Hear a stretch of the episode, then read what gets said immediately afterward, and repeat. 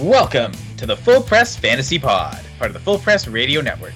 I'm your host, Kyle Senra, and joining me are my co hosts, Kayla Morton and Alessandro Senator. Kayla, how are you doing? I'm doing good. How are you? I'm pretty great. And Alessandro, how are you? Doing fantastic. All right, and one at a time. Let's all be in order, not panic.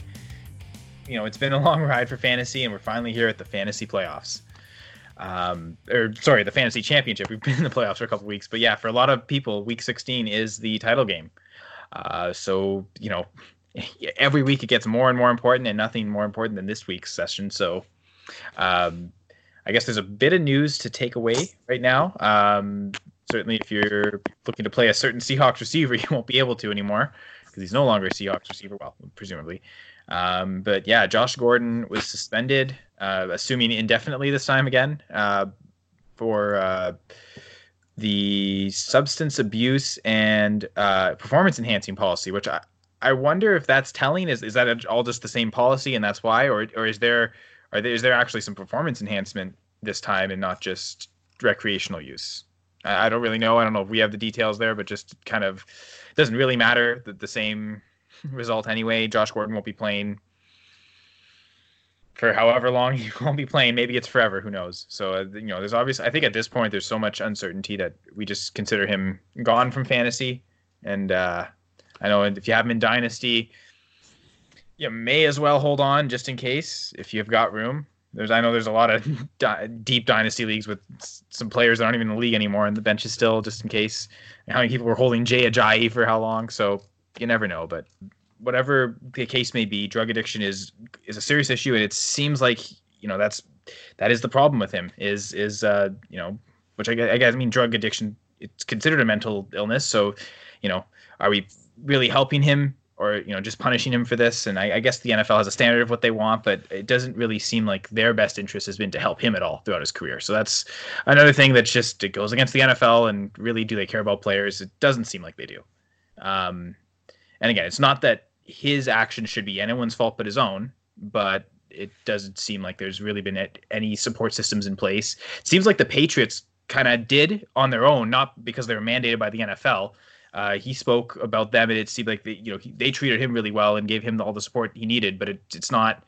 That seems like it's an exception. And let's be honest. I know we all hate the Patriots, but it, they do things properly. Um, but I do know about about this Gordon issue. I know uh, Kayla in our FPC group chat, you actually made a really great point uh, about you know certain people and and the the mocking of Gordon in this regard, and that's you know it's really insensitive to that. I don't know if did you want to add anything to, uh, with regards to Gordon. Uh, yeah, I just want to say, um, you know, obviously he's had numerous offenses to this, so you can either look at it the way you shouldn't, and you know look at it as oh he's just doing drugs like that's what he's always done he's not getting better like again this is hilarious. Or you can look at the way that you should as a human being and see that you know how he at the start of his career could have been one of the best wide receivers that we've ever seen. But this isn't a football issue. He he's struggling. I'm glad that you brought up the point that drug addiction is an is an illness, a mental illness, because I firmly believe that it is. Um, I'm not going to get into how I feel one way or the other about what the NFL does or doesn't do for players, or you know the rules in place, why they're there or not. But if you're one of those people who are laughing at the fact that he's now suspended again, you have a problem. Um, there's no other way to put it. I don't, no one will ever sway me a different way on my feeling of this. I've lost friends to drug addiction, drug overdose. I've seen it break up families that I care about. And, you know, he's not doing this because he necessarily wants to. He has some sort of condition, whether it's mental or something else, that he's struggling with. Um, and I really think people should look at it as, you know, this is this might be a call for help in a way. Um, and it could also be the case where he's doing this so that he's still, you know, alive. So I'm never going to stand for somebody mocking or making fun of a situation like this, no matter what kind of drugs it is, whether you think it's serious or not. Um, I mean, personally, I think any abuse of drugs, regardless of if it's accidental or you know, on purpose, whether it's a prescription, whether it's illegal, whatever, whether you think it should be illegal or not, whatever. Uh, you just have to really hope that he gets the help that he needs along with everybody else. If he wasn't a public figure or in sports, uh, we wouldn't know that he was struggling. And that's the case for so many people that we don't know that they're struggling until it's too late. So the fact that people are mocking the struggles that he's having is disgusting. Um, there's I don't really have a better way to put it, but I also like the fact that you were talking about New England. Um, yeah, we all hate the Patriots, but we've seen many times players that they've taken in. I mean, the most recent, besides Gordon, that I can think of is Michael Floyd. He got released from the Cardinals because he had a DUI and it wasn't his first one. And, you know, the Patriots claimed him. We go, oh, they took another, you know, one of these guys that has these problems uh, just because they want to make their team better. No, it, it wasn't necessarily a football decision. I don't even think he played in multiple games for them, but there, you know, there are reports, there's proof that they tried to help him with the issues that he was having. So I commend the organization because honestly, that's they're the only organization that I know of that takes matters like this seriously, personally, and they try to do what they can for the individuals, not the football players. So overall, I hope, you know, this isn't the end of his football career because having a mental illness doesn't take away from the talents that you have as a football player but in this situation, he is a person. He is not just a football player. He is not just somebody on your fantasy team. He is somebody that needs help. I think this is a pretty serious topic that I'm glad we addressed here. Um, there is a bit more news. Uh, I guess I guess this will deal with more on the next episode when we actually do the Panthers game. But it looks like they make a quarterback change. Alessandro, I know you're more in tune with the Panthers, so do you want to give us the details here? Yes, so um, the Carolina Panthers are benching Kyle Allen and starting Will Grier. The only thing is, um, Car- when Carolina first uh, had him out, um, he had him in preseason. He was doing 55% of his passes, completing them. Two touchdowns, three interceptions, and was sacked seven times. And he did play with first, second, and third string players in the rotation in the preseason. I know preseason isn't the same much, and it's a lot different than regular season, but he did play with first stringers, and he only managed 55% of his passes, two TDs, and three INTs the entire time. So. to, to that, I will say though, if he's playing with first stringers, he's also playing against first stringers. So it's not like he's completing 55% of passes on guys that aren't even on, on rosters anymore. Yeah. Kayla, do you want to add any insight to Kyle Allen Will Grier? Uh, not Kyle Allen and Will Grier, uh, but I did want to bring up that the New York Giants placed Evan Engram, their tight end, on IR about an hour ago. Michael Eisen reported it. Um, I know we there was speculation that he was going to come back uh, towards the end of the season just to see kind of where he stood. Um, but the foot injury was uh, too severe, and uh, they placed him on IR. So he'll finish this season. Uh, he only played in eight games. He had 44 catches for 467 yards and three touchdowns. So uh, right now, the Giants could also be without Rhett Ellison again, who's still in concussion protocol. So there's really no update on him. But for right now, we do know that Evan Engram will not play for the rest of the season. Still sounds like Kaden Smith the rest of the way for them. Uh, I'll just I'll briefly check snap counts of last week, but I, I feel like I remember seeing Kaden Smith had most of them at tight end. Um, mm-hmm. Yeah, he played 100% of the offensive snaps. Now, Scott Simonson also played 35, so they were using the two tight ends at 35% of the time, which again, surprising without their top two tight ends. But yeah, Kaden Smith is, I guess, a really deep option here. But we'll we'll talk about matchups. Uh, well, actually, we'll talk about matchups right now. I think. Uh, is there any other news that we need to inform people of? Mm-mm. Not for right now. Nope. All right. So then, yeah, let's let's get into this. So, uh, I guess uh, Week 16 championship. We'll, we'll throw the NFL throws a curve at us all late in the year. No Thursday night game, so you don't have to get everything done by Thursday, or certain decisions don't have to be made by Thursday. But there are three Saturday games. Uh, so again, a little bit throwing off the schedule a little bit, uh, but more time before the first game, which actually could help getting as much information as possible. Uh, so on the Saturday games, we start with the Buccaneers hosting the Texans. Uh, and to me, the must starts both quarterbacks, because uh, uh, both these teams kind of struggle to run the football. Tampa more than Houston, but the problem is Houston goes up against the best run defense in the league. So to me, this screams screams shootout. This is all going to be through the quarterback. So uh, Watson, Hopkins.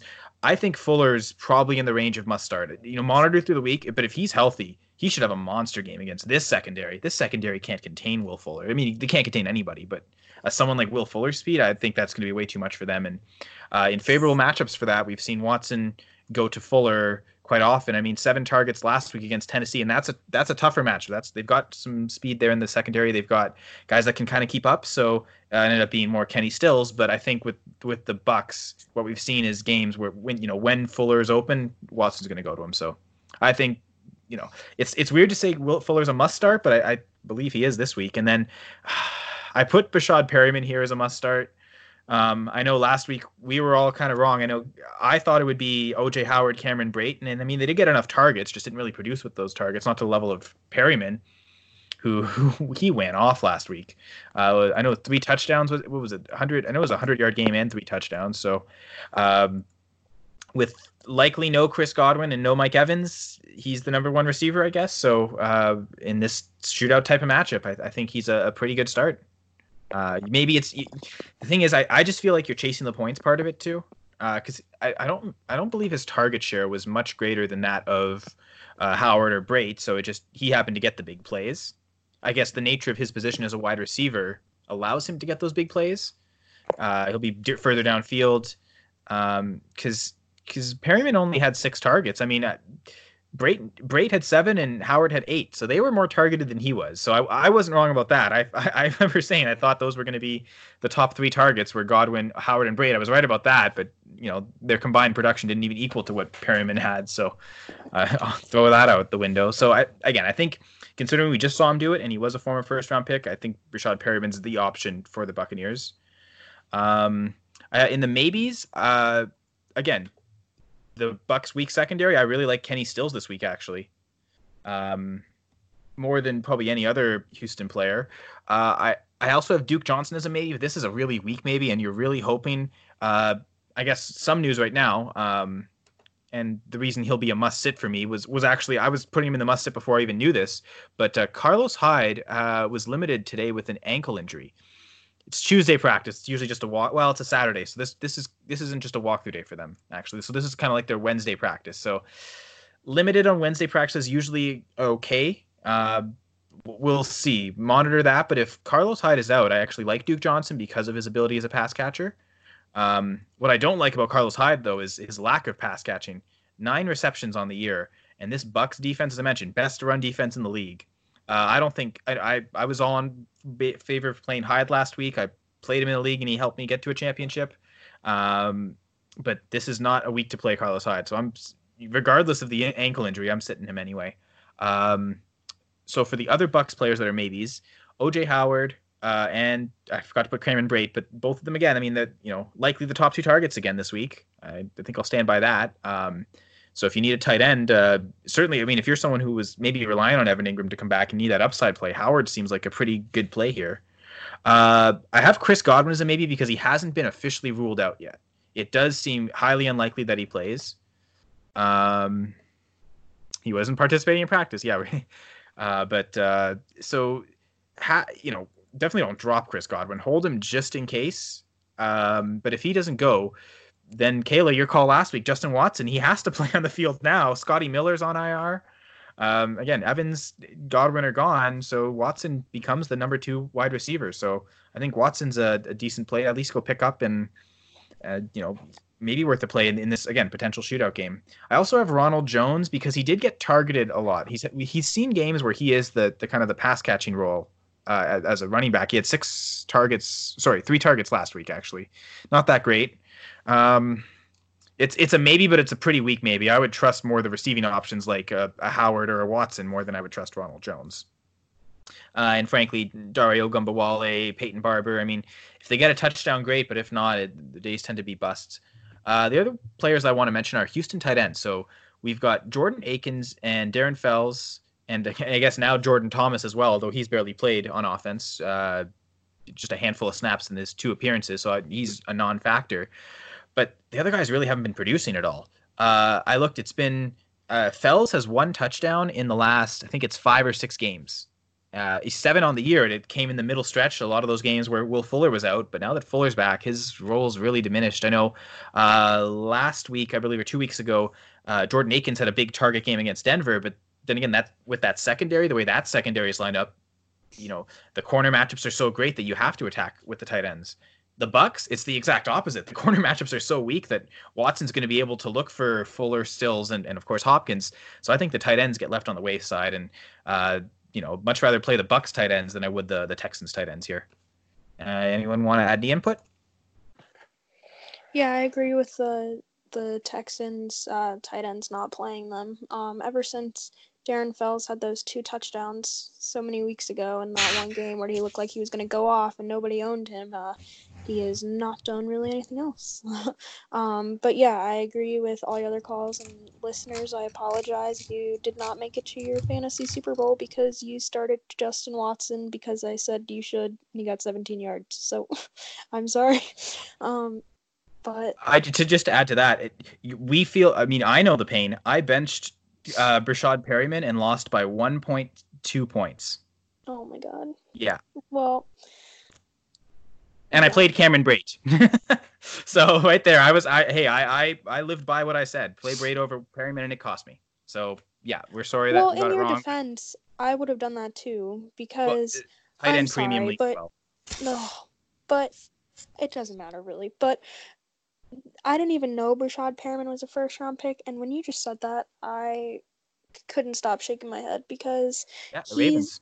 he's been, you know, benched when he's healthy. He comes on the field and plays a lot of snaps, doesn't get anything, then can't be a top three starter, and now all of a sudden this man has three touchdowns in a game because, you know, the team was depleted and Jameis Winston, for whatever reason, felt he needed to throw 456 yards. Okay, but I'm, oh, I think because of the situation, sure, you can trust him. I'm not gonna do that just because of my own personal feelings, but if you if it's stat based and that's what you go by, which you know makes sense because we're you're looking at fantasy, so you should go by stats. Go for it. I don't know. Sometimes my personal feelings get in the way, and this is one of those times. But yes, I agree with everything else.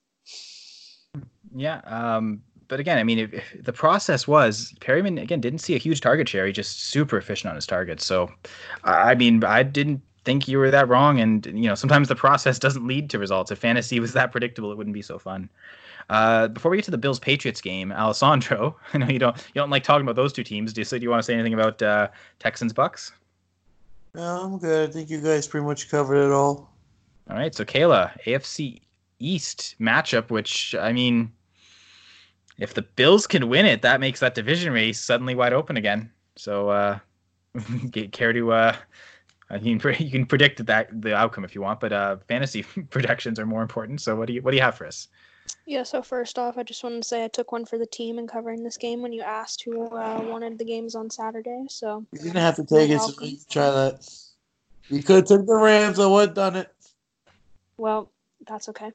Um, so I, I actually kind of wanted to look more into this game anyway for my own uh, enjoyment. But yeah, um, the division race it gets really interesting if Buffalo wins this game. Uh, they'll be tied, and uh, you know the Patriots struggle playing Miami in Week 17 for the last oh I don't know 10 years or so. So. Uh, I think uh, Dolphins fans come become huge Bills fans this week, and uh, Bills fans become huge Dolphins fans next week. Anyway, uh, for Buffalo, I think you have to start Devin Singletary with confidence. Uh, New England has been lit up recently on the ground, um, really throughout the entire year, but uh, most recently, Joe Mixon just had 156 yards against the Patriots last week. That did not come in garbage time for the one win Bengals. So, uh, I think if you look back in the first matchup really earlier in the year, Buffalo kind of poked the tiger early in the season. Um, they actually started exposing the weakness on the good defense that the Patriots have. And I think uh, Buffalo can win this game, but they'll need to pound the ball and use the clock. So uh, Singletary's the starter. Buffalo's been trusting him with a hefty uh, carry uh, count. So I think uh, if Buffalo can really trust him to do that, you should too. And I did want to bring up, even though I have Frank Gore as a sit-em because he's not the starter anymore, he did start against the Patriots in Week Four when Singletary was out with his hamstring injury. But uh, Frank Gore had hundred had 109 yards, I believe, uh, when Singletary was out as a starter. So um, that should give you more confidence to play him. Uh, but what's even more important was Frank Gore is projected to get less than four points in fantasy that week. Um, so I remember specifically, you know, asking both of you guys if I should play Frank Gore. I don't remember who was over, but I was just looking at the stats and you know looking at the experts, and I was like, this this number doesn't make sense with the holes that you know they they've been showing to opposing teams. So I really like Devin Singletary. Um, Buffalo's proved that they can run against them before, uh, so I think this game's gonna be on the ground for both teams a lot. And then I was going back and forth with playing either John Brown or Cole Beasley. Um, I think you play one of them, but not both of them. So, really, here's the deal for me I can't make a definitive call on both of these guys. So, both are gaining a lot of yards or finding the end zone, but it's fluctuating. Last week was Beasley's first game without a touchdown a month, and Brown needed just one more yard to have 100 yards on the game. So, history shows this season that John Brown struggles more with tougher defenses, likely because he sees top coverage, but against New England this season, he did have a decent game. Um, he had 69 yards, but he did drop six passes or he didn't haul them in, depending on, you know, if Josh Allen overthrew him or whatever. But he got five passes for 69 yards, and Cole Beasley was seven of 13 for 75 yards. So I think the ball could be spread evenly again, but I really think that you have to make a personal call if you have both of them, one of them, on who gets the touchdown, whether you want to play them or not. Um, just running through it again, I couldn't make a definitive call, so I think one of them is worth the play, but I don't know which one. But don't play both of them. Um, I don't have anybody who you could maybe play. Um, but for sitting for Buffalo, I got to go with Josh Allen. Um, despite his two touchdowns at Pittsburgh last week, he was held under 20 fantasy points for just the third time this year. Uh, he only completed 13 passes, and Buffalo again gave Singletary 21 carries, which tied his career high with Week 12 in Denver. So uh, he's facing Allen is facing another stingy defense this week in New England. Uh, and when they played the Patriots before, it was one of his other two games where he was held under 20 fantasy points. He only had 10.8, depending on how your league's uh, system is set up. So, uh, knowing that Buffalo can win the division uh, might make him play a little harder, but I think history is going to repeat itself with a low scoring, low quarterback production day, uh, including Tom Brady. I'll get to that a little bit, but uh, I I don't trust Josh Allen here. Um, and then Frank Gore, just talking about him, he's the backup and I don't think uh, anybody but Singletary is going to have a good day on the ground for Buffalo.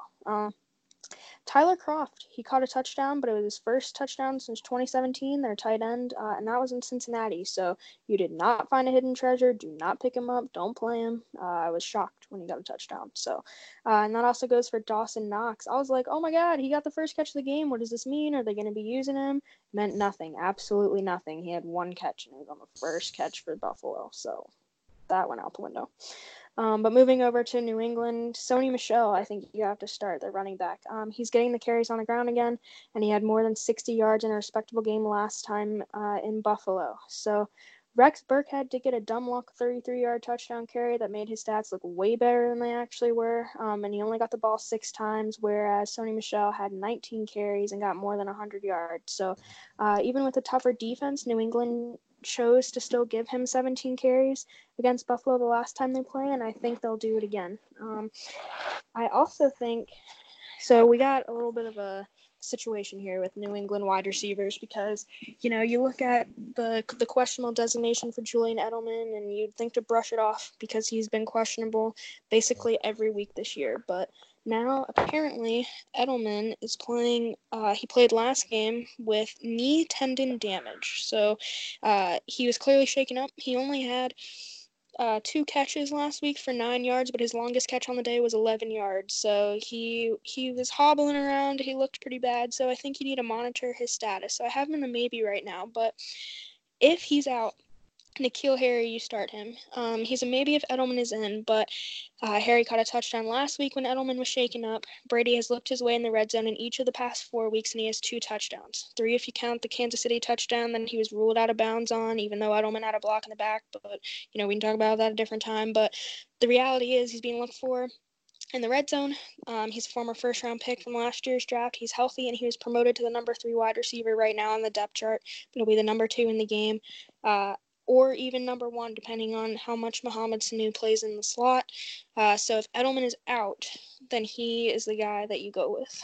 Um, and then, you know, just talking about Edelman, you got to monitor his status. So he's a maybe. I think if he goes into the game without an injury designation at all, you play him with confidence. If he's a little banged up, uh, I'd consider sitting him, especially because of the matchup. So I think it just depends on his status for game time. Uh, and then I also have Mohamed Sanu as a maybe. Um, he only caught two passes on Sunday, but I'm excited that he had eight targets, so that's encouraging. Um, if Edelman is out, he should still see an increase in volume, maybe even more than eight targets. Um, a lot of the receiving options that uh, a lot of the receiving options really rely on the status of Edelman. Uh, so I think you're going to have to wait until Friday, Saturday to kind of see how that that's going to roll. Um, and then I also have running back James White in the maybe category. Um, I did almost make him a sit because I think this is going to be a low scoring game and a game on the ground again. So even though White is a running back, he's really a, ca- a pass catching back um, who seldom carries the ball. So he has upside with wide receivers, injuries, and struggles, but not a lot, in my opinion. Um, so Going over to the sit for the Patriots, uh, you're sitting Tom Brady. He had the worst outing of the year against Buffalo in Week Four with five and a half fantasy points, give or take. Um, he notoriously struggles against Buffalo. That's just how it is. Uh, don't make the same mistake again by playing him thinking he'll turn around after playing horribly the first time. So it's just something about the Bills' defense. Um, the Patriots also have the most drop passes in the NFL ball wide receivers, so it's not necessarily all on Brady, but with the way they're giving the ball to Sony Michel a little bit more and the way that the defensive matchup is going to be on both sides of the ball for this game. Um, for both teams, uh, I'm not playing him. There's better options out there. You can stream people, and Brady's kind of been on a decline for recent weeks anyway, so this matchup does not propel him to make you think differently. Uh, and then Rex Burkhead, just don't do it. His long touchdown was against a horrible run defense, and that's not the case this week. Um, Phillip Dorsett and Jakobi Myers, wide receivers. They both didn't have a catch last week and have been downgraded out of the starters on the depth chart. They came in for snaps, but they were really blocking or decoys for the play uh, if you watch the game. So if they scored, it'll be likely their only catch or one of two. So it's not a high reward uh, situation there. So you're not going to play him. And then uh, New England's tight end, Matt LaCosse, I don't really even know who that is. So you're not going to play him either. Uh, he is their starting tight end now, but yeah, it does seem hard to trust him. I think uh, there's quite a few other tight ends I'd trust out there. So t- just to answer your Brown Beasley question, I mean, it, it, it is tough actually. Um, I think you're a little a little optimistic because I don't. I'm. I guess I I do have Brown in the league. Yeah, I'm in the final in, and I'm probably considering sitting him to be honest. Uh, I guess I've got Robert Woods, so it's not like that's been much better. um, Eee, that's a tough matchup too. So that's there's you know some ugliness there that I'm gonna have to sift through. I got I got Deebo Samuel as well. I don't really want to play any of those three, but I'm gonna have to play one. Um, maybe it's Brown because uh, you're right. He did he did have a decent performance against the Patriots, but it's the last couple weeks. Brown has seen his worst two games of the year, I think, in the last two weeks. So the trend with Brown isn't looking very good. Um, makes me think I would lean Beasley. Uh, I'm not really crazy about either, uh, but I love the Singletary call. Because I mean, if Frank Gore could get a hundred yard game against the Patriots, given enough carries, I think Singletary could could very well do that. Um, for Josh Allen, I guess um, with him you could play him, and if he gets a receiving or a rushing touchdown or, or a receiving touchdown, if they want to design cool play calls, like Frank Gore can throw the football. I know they there's a in the Sunday night game, it seemed like there was a play where he was trying to, and then the Steelers defense. Um, but uh, Allen, if he gets a rushing touchdown, I guess makes it worth it. But you're right, it's so tough to trust him. Um, and I know his playoff schedule was a reason that in a super flex league I, I traded a, him away just to get Barkley, and I w- didn't you know didn't get a quarterback back because I was like okay he's my third guy and I'm never gonna play him in the playoffs so give me Saquon Barkley. Um, I love telling that story because I may win the league because of that. Um, yeah, I, am pretty much in line with everything. Uh, you're saying I guess the, the difference between Michel and White might be scoring setting. If you're in a heavy PPR league, I, I think I'd favor White, but if you're just in if you're in non PPR, I think definitely I would favor Michel. So I think with them, it's really just it comes down to to what your scoring setting is to to who's the automatic play. I think to be to be honest, I think the best plays on New England, the top two plays regardless, are going to be Michel and White. I'm really scared of anyone else against that Bills secondary. I do think Harry maybe has the physicality and he's also fresh and, and healthier than everyone else. To, to he might if, if there's going to be one receiver to break out, I think you're right, Kayla, that it's Harry. But I wouldn't really bank on him to be honest either. All right, so now we move to another uh, interdivisional game, but only we move from the AFC East to the NFC West. I guess complete opposites. Um, although, again, two teams with winning records, maybe not that opposite. Uh, Alessandro, talk to us about the Rams and 49ers. So the Mountain Goats are going to go talk to the minor 49ers. Yay. No, in all seriousness. Um, both these teams are coming off way, way not should have happened losses. The 49ers are taking this a little bit harder, but then again, it's Julio. And what's Julio going to do? He's going to score. So for this game, there's a couple of narratives I'm looking for. I'm looking to see if um, Jared Goff can go back to being Jared Goff. He was on fire. He was lighting up the world last week, and he was doing good. So it's just a matter of will will he be good again? That's what we gotta look for. So for um, this game, I don't like Jared Goff on bounce back. I, I think that the 49ers defense, I know they got cut up by the um, Falcons for uh, 210 yards. I don't think he's going to have a good game. Plus, he's also have a bruise on his throwing thumb. That's definitely going to be hurting him a little bit. So um, I don't think he's going to do good at all this next coming game. So I would definitely bench him. When it comes to Gurley, I like Gurley in this game, but I like the good Gurley, not the bad Gurley. Last week we saw the bad Gurley. 11 carries, only 20 rushing yards. I mean, overall, the game was not good, period, for the Rams, but I definitely don't like to see a unhealthy Gurley, so I would have to watch Gurley throughout the week, but for right now, I would play Gurley. I'm just, I'm not high on him. And since I'm not high on any of the Rams wide receivers, and I have to pick someone, the only person I would pick is Cooper Kupp. Cooper Kupp has been lighting the world on fire, and I mean he's just been good. Last week he put a little bit of a stinker, six. I mean, stat wise, it's stinker. Fantasy wise, it was decent enough. I mean, six catches, six six targets, six receptions, forty-one yards, one touchdown.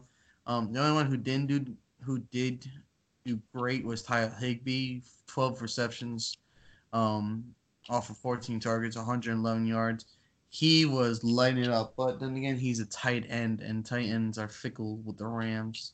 So I would not trust them to repeat that success. But I don't trust Jared Goff or Cooper Kupp just because of how good the 49ers defense was.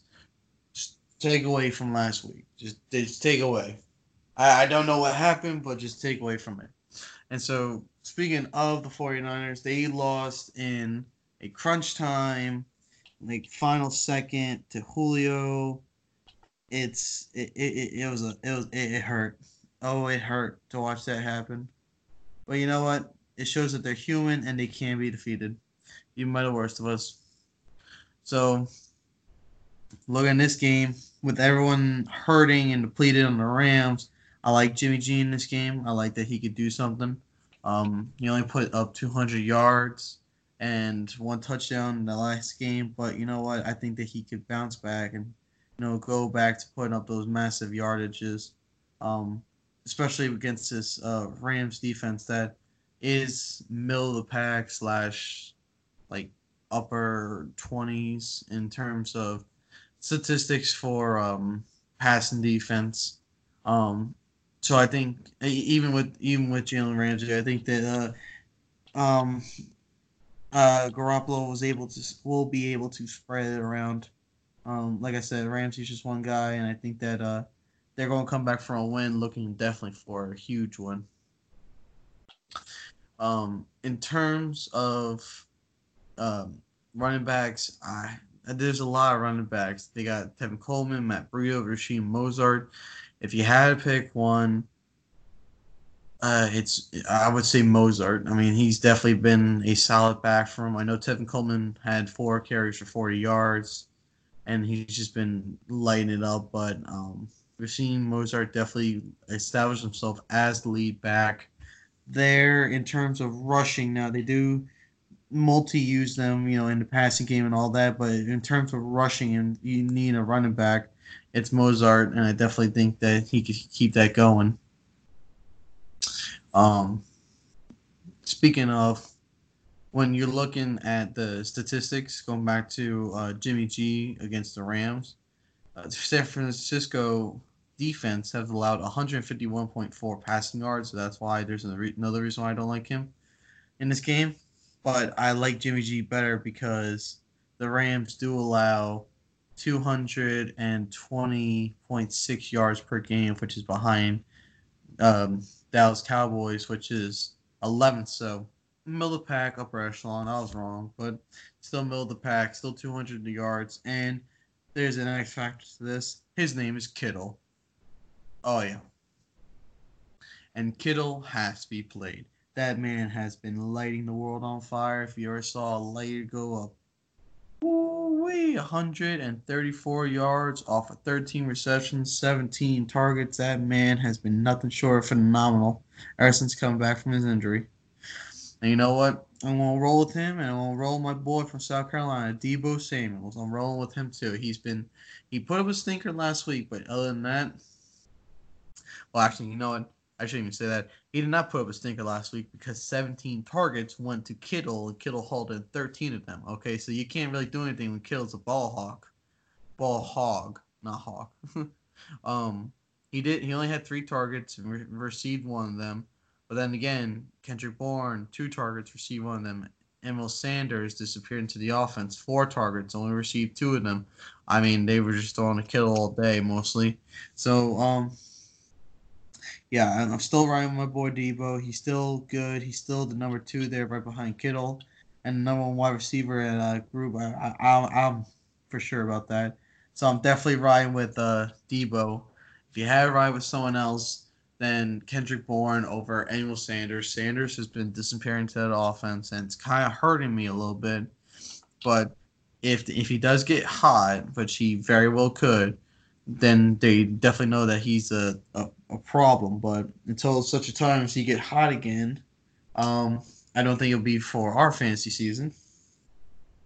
I would ride with Kendrick Bourne. So Kittle, Deebo, Kendrick Bourne, Sanders at your own risk. And then I would play the 49ers defense over the Rams defense um, because I think that they are more complete defense overall. Plus, Joey Bosa is being able to get through lines like ain't nobody's business, and I'm pretty sure he can get through the Rams' whole line. So quickly, just to speak on the point of Raheem Mostert, um, as you mentioned, keep going strong. He has four touchdowns in the last, actually, sorry, five touchdowns in the last four games. No, sorry, four touchdowns in the last four games. Oh yeah, five touchdowns in the last four games. Yeah, he had, rece- he had two touchdowns against the Saints, one rushing, one receiving. So uh, he's definitely been scoring. He's definitely been uh, their primary, well, back all all around. And last week, actually, the red zone carries were split. Um, there were three carries from inside the five. One went to Mostert, one went to Coleman, one went to Juszczyk. So that kind of got split. It um, which has not always been the case with Shanahan. He's usually focused on one, but even so, um, I feel like Coleman only got in the game because Breida fumbled. So Coleman would be certainly risky unless you you know you think that Shanahan's going to punish Breida and have Coleman ahead of him. But it really seemed like Coleman only saw the field because of a, a fumble. So his his uh, status I think is incredibly shaky. And I mean for Breida, if he he fumbled, I mean he fumbled twice, didn't he? So his his status is shaky. So I think you're definitely right. Mostert is the running back to have. Uh, and against the Rams, I actually like that a lot more than any pass catcher because, uh, as you mentioned, it's it's a tougher aerial matchup than it is on on the ground. So, yeah, definitely all for Mostert there. Did you say Goff was a must sit or a maybe? Um, I said that he was a maybe. I don't trust him with this matchup for yeah, the. Um, yeah. I'm definitely closer to the must sit, to be honest, because you're right. Like thumb injury plus this matchup against the 49ers, he hasn't done well against good pass rushes. He's done well when he has time and can get to his reads, but uh, yeah, I don't like Goff in this matchup. No, Goff has a bruised thumb on his throwing hand. Severe suffered a, a thumb bruise on his right hand in the second quarter when he threw an interception in his hand on a helmet of left tackle Andrew Whitworth.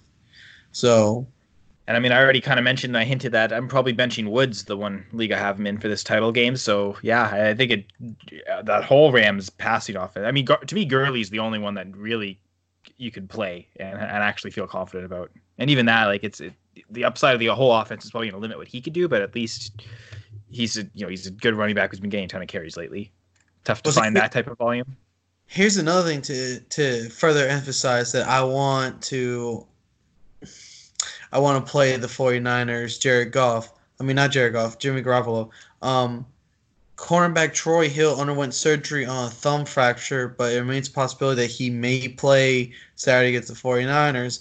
He's expected to, it's looking like he may play, but if not, then rookie Darious Williams will start. Or um, I would not say the rookie, I would say, you know, earlier year Greeny. Darious Williams will start.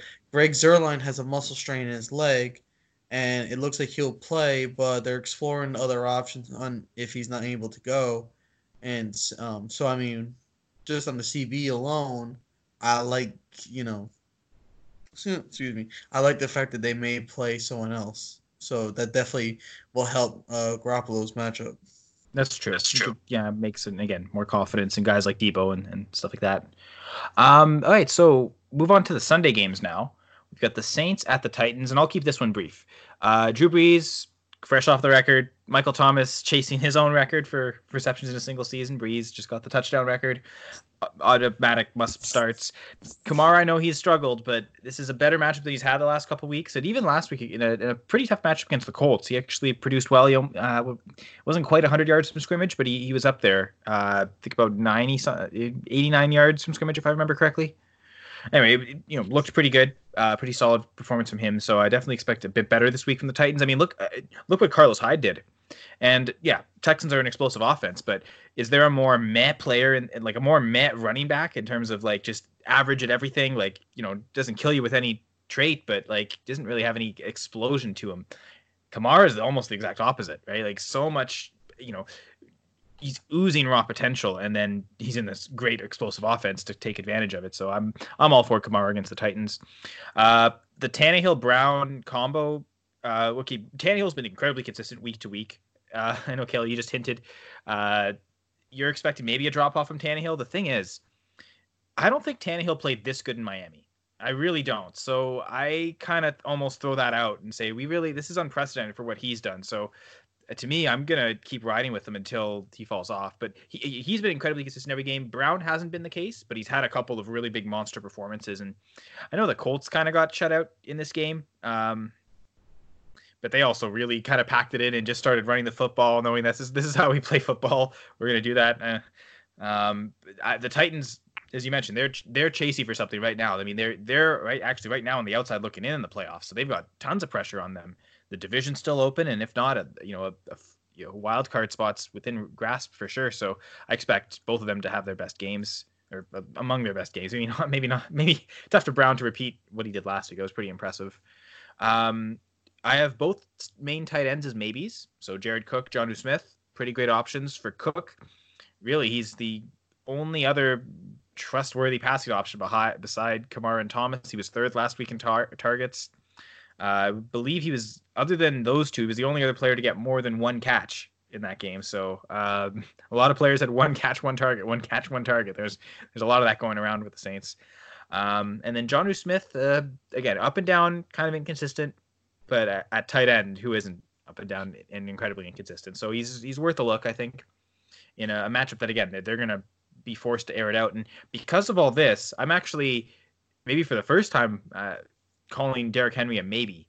Um, he because he doesn't catch passes, unfortunately. So if if for some if the game script gets out of hand and the Saints are up by a ton, I think Derrick Henry's role gets really minimized, and there's a risk that he could get completely taken out of the game.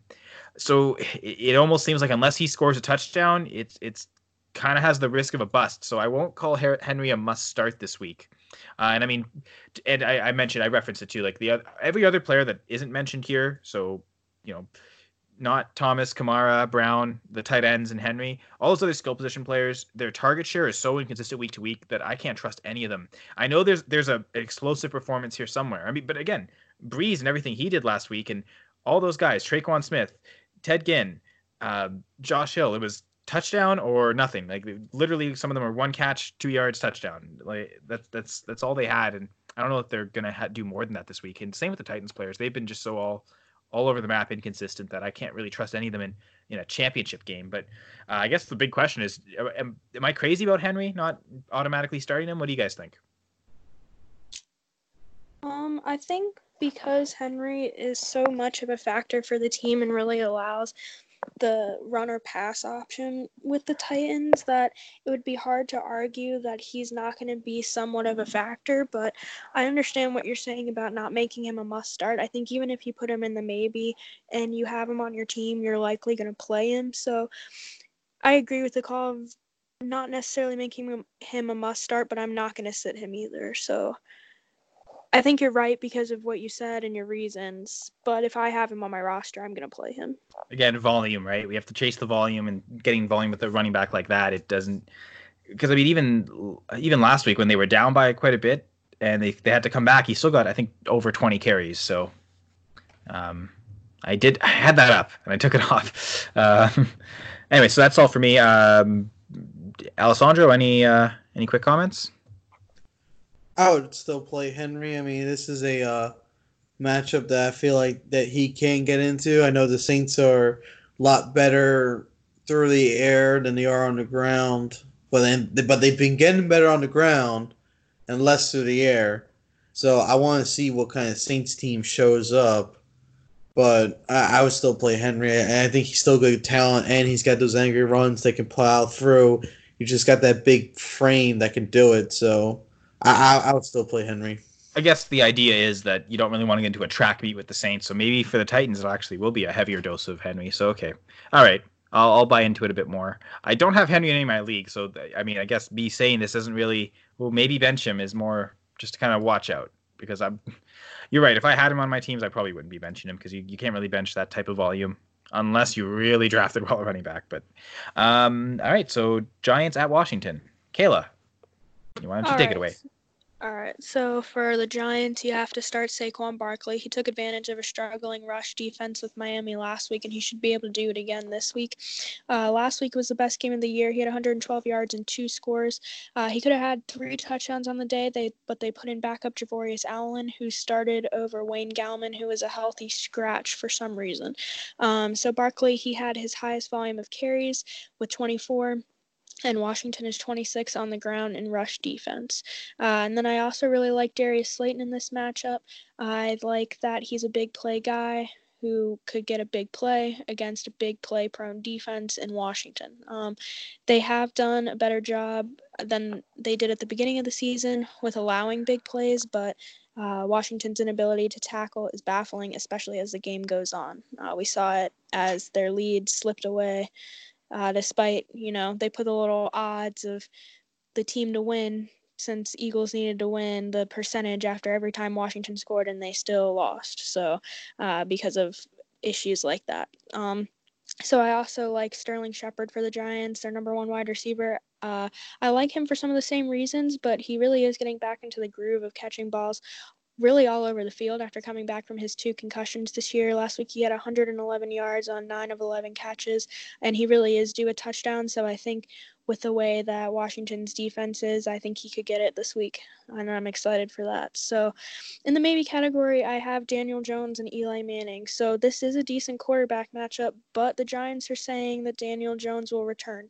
Uh, but you should monitor his status because no final call has been made yet. But also, if Daniel Jones is in, he may not be 100%, so it could be risky to play him. They might pull him if his ankle starts to aggravate him. Uh, but if Manning starts, and you know he's going to start, I'd play him with confidence despite his three interceptions last week.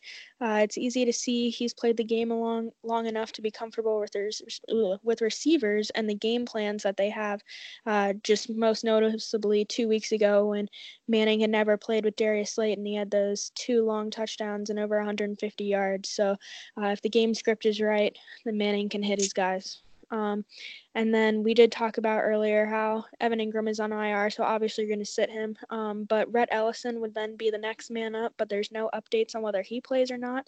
Um, he's worth starting if he's cleared from concussion protocol, but he's been in concussion protocol for a few weeks, which is uh, concerning. So if he's not cleared, you're obviously going to sit him.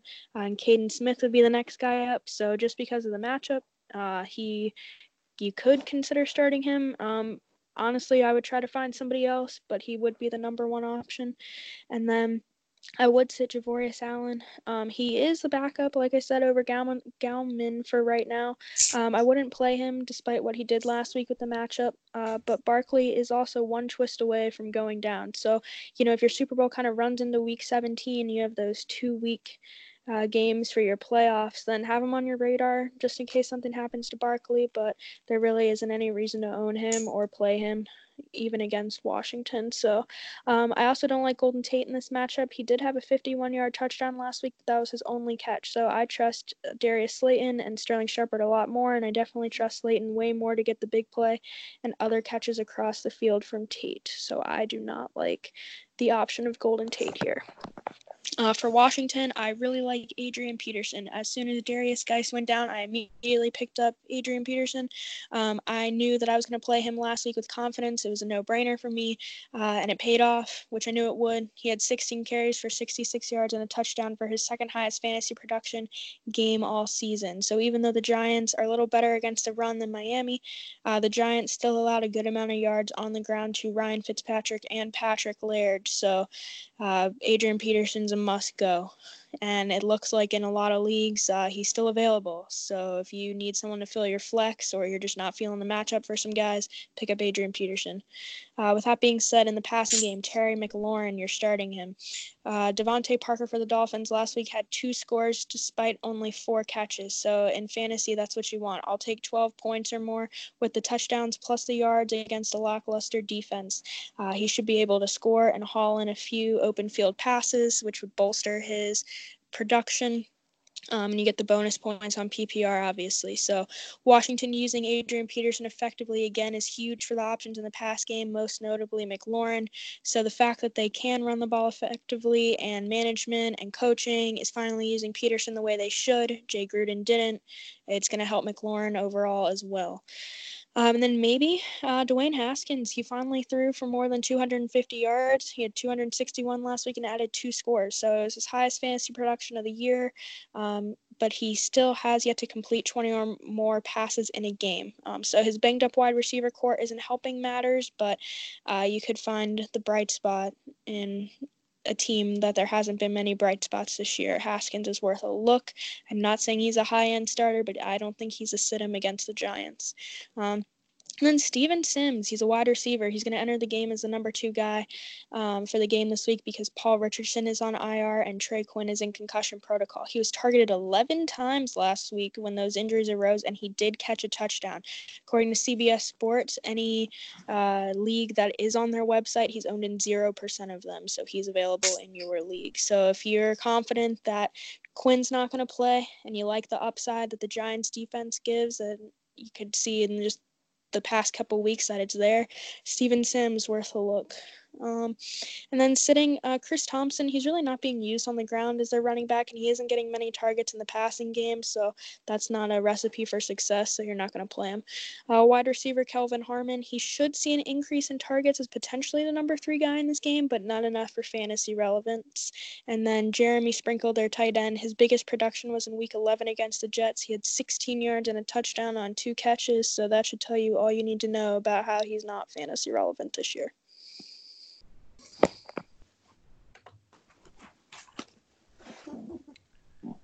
Uh, well, I've really have nothing to say. I think that was I agree with absolutely everything. Uh, if I really had to nitpick, I'd say maybe I'm a little bit more optimistic on Tate, but you're right. It it again, it's last week only one catch. It's really tough to trust that kind of volume. We were talking about how you always trust volume in terms of guys like Derrick Henry. Well, Tate's only getting one catch, how do you how do you play him? And the same thing with the Saints players. Right. I guess with Tate, it, the only caveat there is we've seen him be the the main target at times in the season, but a lot of those came when Sterling Shepard wasn't playing. So, yeah, I I think you're spot on, Alessandro. Uh, care to add anything? Sprinkle. uh, no, I mean I agree with Kayla. I just you know the name kills me a little bit. You just have to sprinkle that in there. Yeah, I just had to sprinkle that in there. Sorry, Kayla. It's all good. It's that's a Uh, sweet joke. Stop. Stop. Look, We're rotting Kayla's teeth with this. Come on now. Uh, do should I get on to my game? yes. You may as well. All right. I thought Kyle wanted to do some kind of like cool pun, but I guess not. He already had two, so we can save it for another game. Yeah, you can just jet right to your game. There we go. well, you know what? There is a little bit of news with this. So, um, Jets place rookie right tackle uh, Chuma Edoga on um, IR, as, along with wide receiver rookie wide receiver Jeff Smith. Um, Edoga was a third round pick that started eight games for the Jets. He was he allowed seven sacks, which is tied for second most on the team. So actually benching him and sent him on IR is actually one of the good things. Um, Steelers also announced they're going to continue with uh, Captain Duck Dodgers, Devlin Hodges, after his four uh, INT game. So uh, he will be playing against the Jets. So um, with that in mind, let's get into the games. And uh, Captain Duck Dodgers. No, uh, so for this game, um, it it's in New York, so and the line spread is three points. So um, it looks like to be a even matchup between the two, even though these records do not look like an even matchup at all. But when you look at the games themselves, it looks that way. So um, Jets got spanked, as we all saw on Thursday night, 42 21. Um, Darnold actually looked decent enough, um, but he wasn't good enough. Uh, so for the um, Steeler game, I like Darnold. He he's got good talent and he can actually move the ball. He's been getting sacked less, and it, it it's been against good uh, rushing pass rush defenses like we saw last week with Baltimore. They only got one sack for 11 yards in that critical drive that would put the Jets um, it within range. But um, yeah, only one sack. He's been uh, better ball control, one interception um, over the past four games. So in the past five games, yeah, over the past five games, he's gone 15 touchdowns, four interceptions. It's still a good ratio. Um, he only had 218 yards out of 18 for 32, and but I feel like that will go up against the Steelers just a little bit due to their banged up corners. Um, we got a revenge game with Le'Veon, so to speak. You know, former team. He knows the ins and outs. He knows who go who to go after. So Le'Veon could have a much better game. Um, Baltimore was a really good run defense, and he ran 87 yards. Um, so I feel like he could hit that hundred mark with the Steelers. If he doesn't, he's still looking at you know goal line work, and um, I definitely think that he uh, he's going to get in at least once, either through the air or on the ground. Um, you're definitely playing Jamison Crowder. Crowder and Sam Darnold's connection has just been complete fire. Uh, Crowder last week, six receptions off 11 targets, uh, 90 yards, two touchdowns.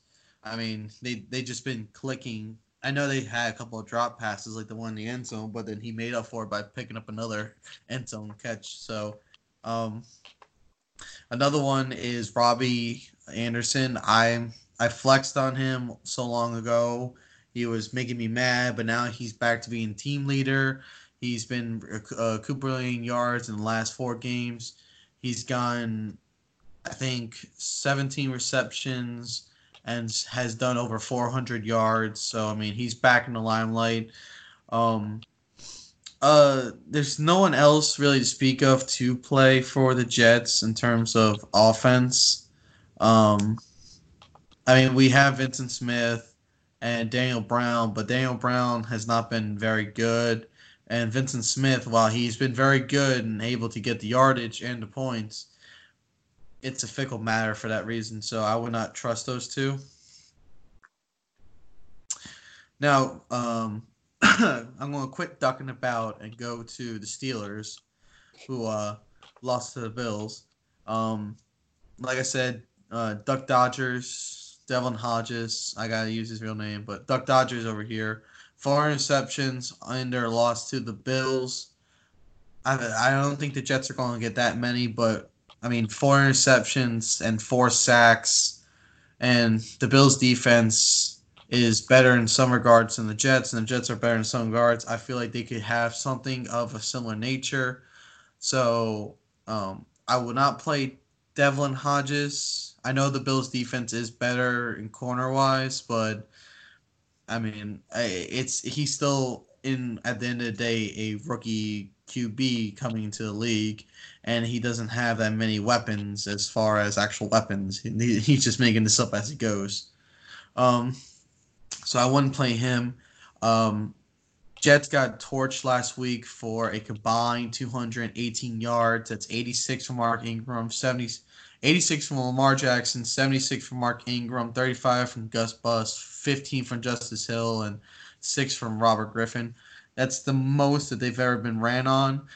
I mean, it's the number one rush defense versus the number one rushing offense. I mean, someone was going to lose, and the Jets lost 218 yards, but no one got over 100 yards, which is still a mark that um, the Jets can still hang their head high on. I mean, we got to do something here.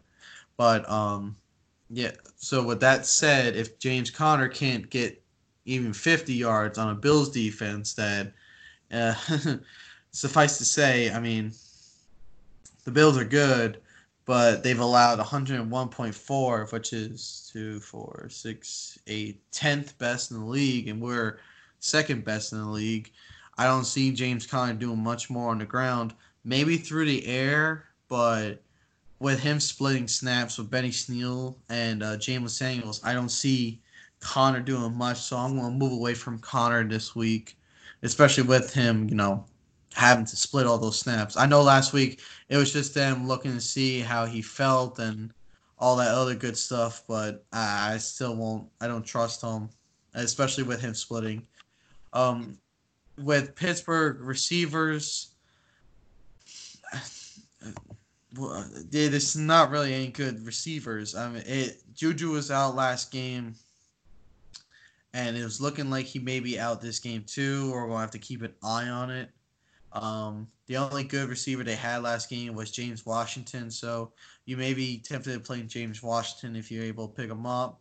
Um, Diontae Johnson is also another person that you could possibly pick up, but other than that, I don't see much else. I mean, Nick Vannett, if you're feeling frisky, but uh, James Washington, Diontae Johnson are the only two I can actually see fantasy wise actually going far.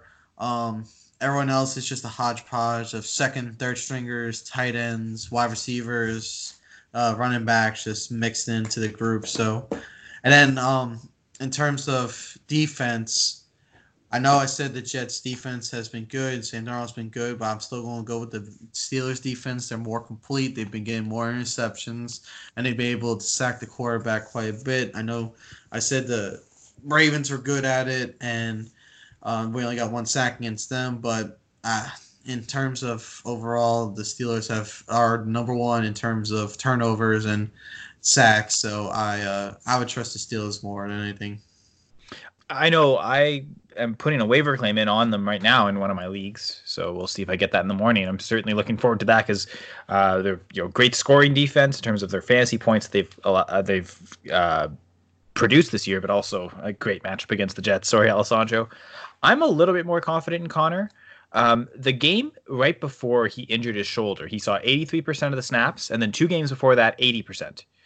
Um, there was a 50% game in there. That was the game Samuels missed. That was weird. That was a strange game. But uh, then there was the bye week. I think he may have gotten mixed up a little bit and then hit the bye week. And then they, after that, they just, they let him go ham 80, you know, 83% of the snaps. And then he got hurt. Um, I think last week was more of a test to make sure. I mean, he saw 58% of the snaps. That's not too shabby, actually. Uh, but I expect that to go up this week. They they saw that he's healthier. They're you know they're a playoff team right now. They are, and I'm sure they want to keep winning to to keep that. So uh, I expect Conner to actually see uh, up closer to the 80% of the snap share, and thus being able to be, um, uh, you know, able to to play. Um, Kayla, do you want to add anything or get to your Bengals Dolphins game? Um, I think I'm good. I like the fact about playing with playing Crowder with confidence. I feel like he's shown, um, especially last week against Baltimore, but in the games prior to that, he's shown enough uh, confidence that you should be able to start him pretty much against any matchup. So um, I Oh, like well, actually- with him. I, I'm going to interject. uh, Sorry, I, I did forget to mention that. I'm not as crazy about Crowder because he's probably going to see Minkah Fitzpatrick. So, um, to be honest, I even Bell scares me this week. Like, I don't really want to play any Jets player. I think this is Kyle. this. Well, this is and this is what I thought last week against the Ravens, and they put up 21 points. So maybe I was a bit wrong there, but man, this Steelers defense is something else right now. I mean, they- with the quarterback play they're getting and the wins that they've got, like this defense is. Imagine if they had decent quarterback play, like how good this team would be. So I just this defense scares me as a as a matchup. Well, see, Anyway. that's the thing. I, I think this will be a long, drawn out, low scoring game because of the defenses. I mean, you got a true blue um, QB that threw four interceptions against the Bills. I know I'm, I'm saying it's the Bills, but I mean, the Jets are not that far off in terms of. The Jets are not that far off in terms of sacks and trying to stop the Bills. Um, in terms of t- touchdowns allowed, the Bills have allowed are second right behind the Patriots. But in terms of touchdowns allowed, the Jets are th- three behind the Steelers, and the Steelers allowed 22. The Jets allowed 24 all year. So I mean, It, it could be a low scoring game. It could be a high scoring game. Yeah. I, I, I think I would bank on seeing what we saw Sunday night, and I'd be tempted just to avoid this game completely, to be honest. Except Conner. too.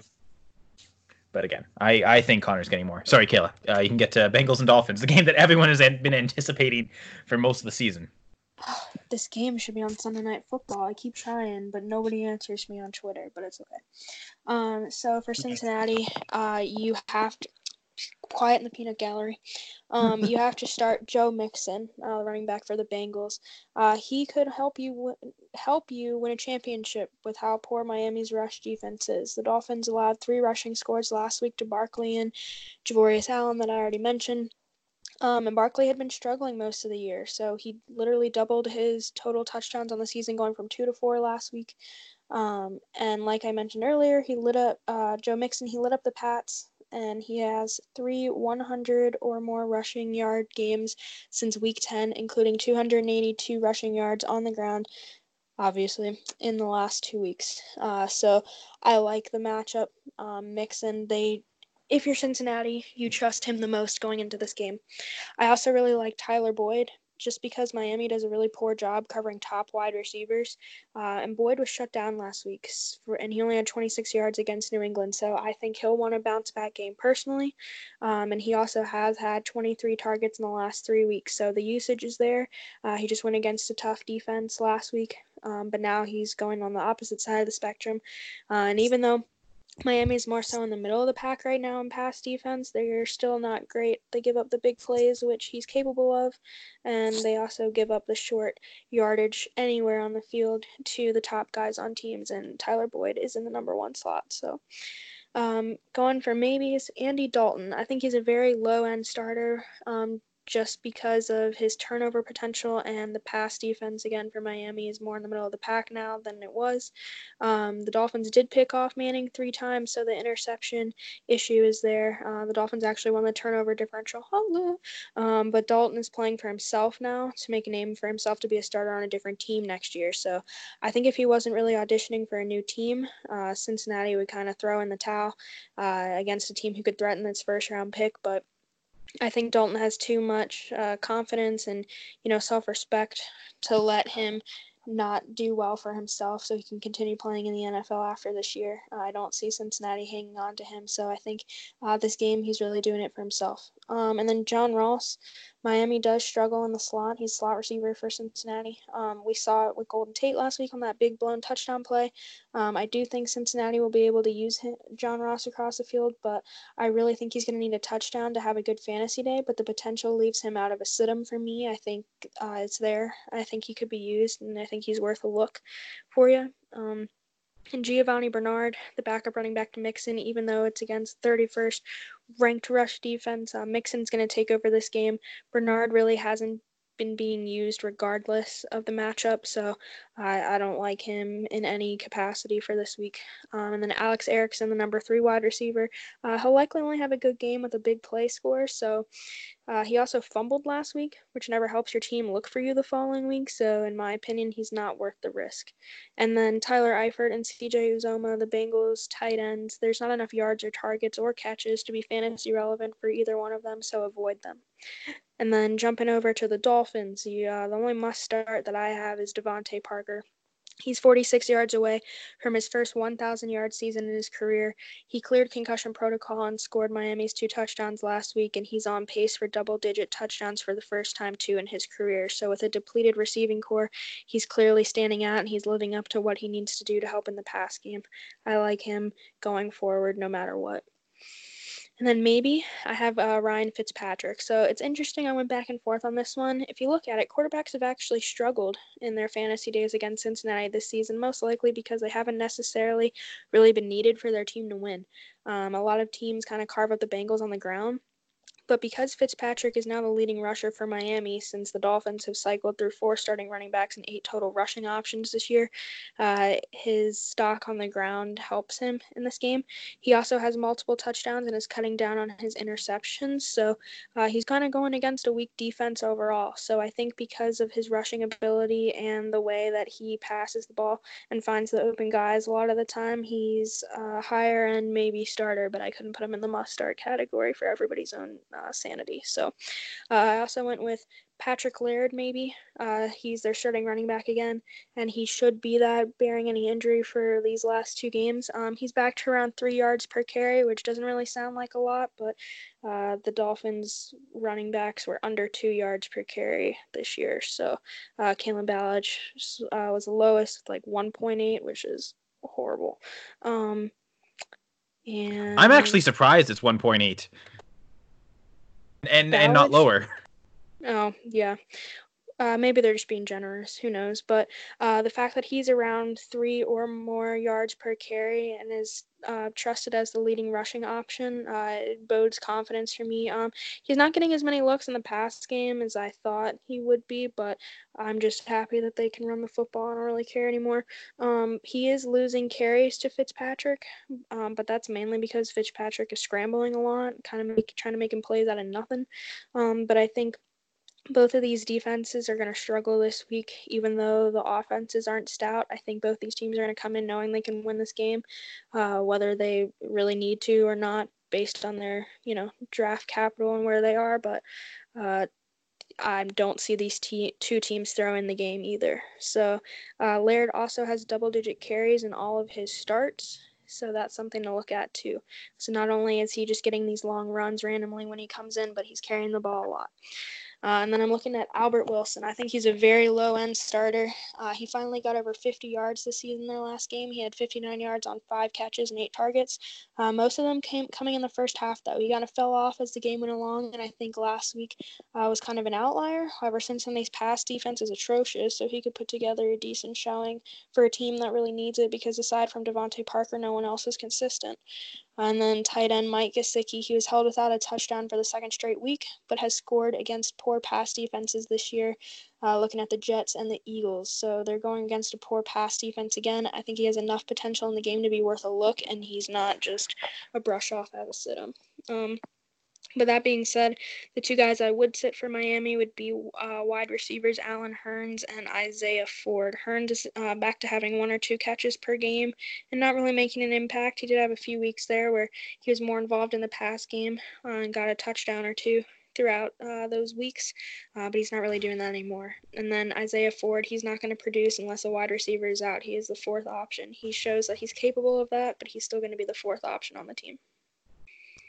Uh, I think pretty spot on. It's strange though, especially with the Bengals stuff, where I, not issues, but where I have a, a couple things to talk about is with the Dolphins. Actually, funny enough, um, the thing with Laird, and pretty much the moment Kenyan Drake was traded, I was said it. Myles Gaskin is the most talented running back on on the team. However, I was not playing Myles Gaskin. I mean, I even played Patrick Laird last week uh, because he had been seen uh, what was it? It was I think that the week before he he was in on 82% of the snaps compared to only 18 for Gaskin. Last week, 48% for Laird, 48% for Gaskin. So suddenly it flipped. I don't know. I know Laird was not having the at least the start of the day not having the greatest uh, yards per carry. Kind of went up as the game went on, but I do wonder if if Miami is realizing what again what I've thought, which well, what do I know? But I I think Gaskin gets more work here, so I'm I would downgrade Laird to to a sit. To be honest, I'm not. It's such a it's such a great matchup, which makes it so hard to do. But I think I don't know. I think it'll be a pretty close to committee because I mean Laird had 12 carries last week. Gaskin had nine. Uh, both had two receptions. Laird for eight yards, Gaskin for 29 yards though. And I mean, even though he had three less carries, Gaskin had 43 yards compared to 46 for Laird. So I don't really want to start Gaskin, although I do have him in the league, and yeah, I might consider it. I think I feel stronger about Gaskin than Laird this week. That's that's kind of all I really think. I don't know. Is that crazy? No, I don't think it's crazy.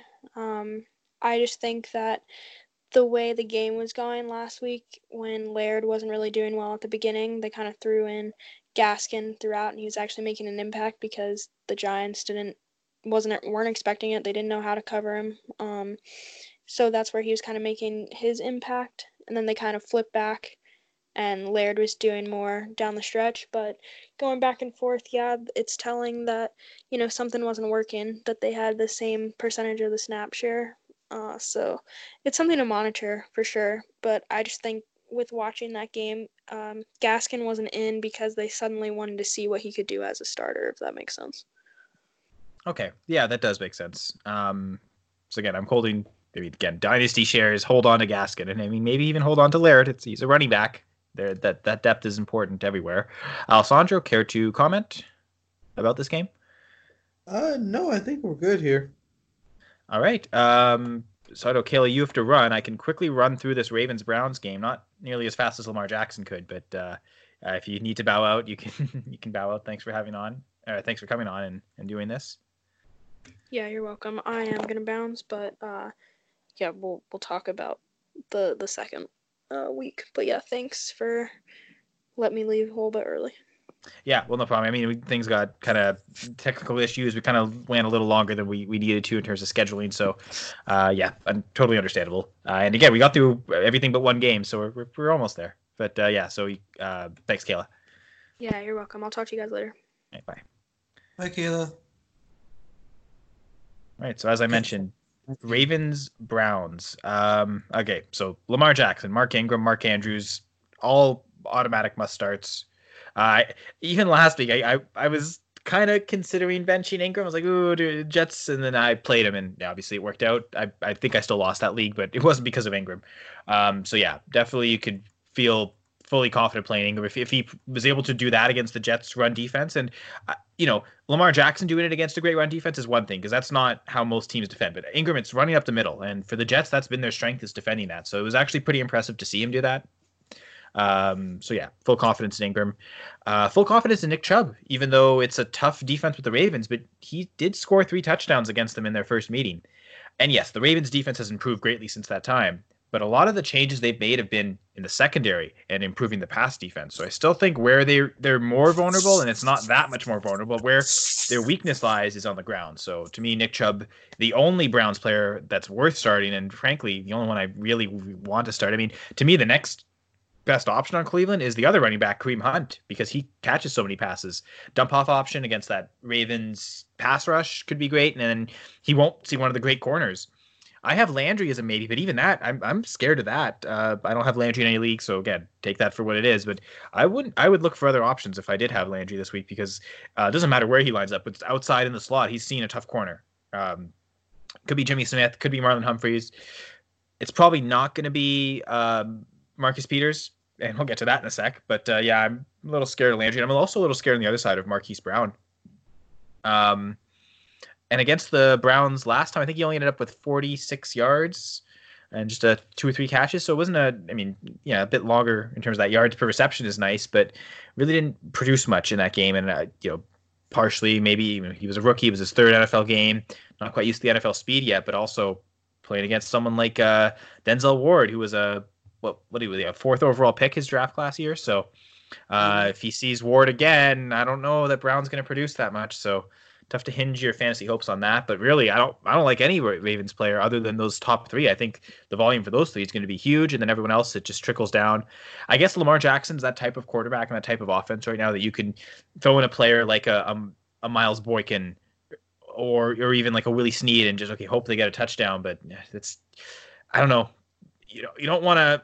It's tough to hinge all your your fantasy championship hopes on simple hope for for a player, right? You, I need to see more from them, and to me, those top three are worth it. And that's even with Brown, I'm I'm scared. And then uh, for the Browns must sit players, I'm saying Baker Mayfield against this very difficult Ravens defense, and this team has struggled. It's a complete, it's in complete disarray at this point. Um, it sounds like the news that the Browns may keep Freddie Kitchens is clearly players aren't reacting well to that because they went and played horribly.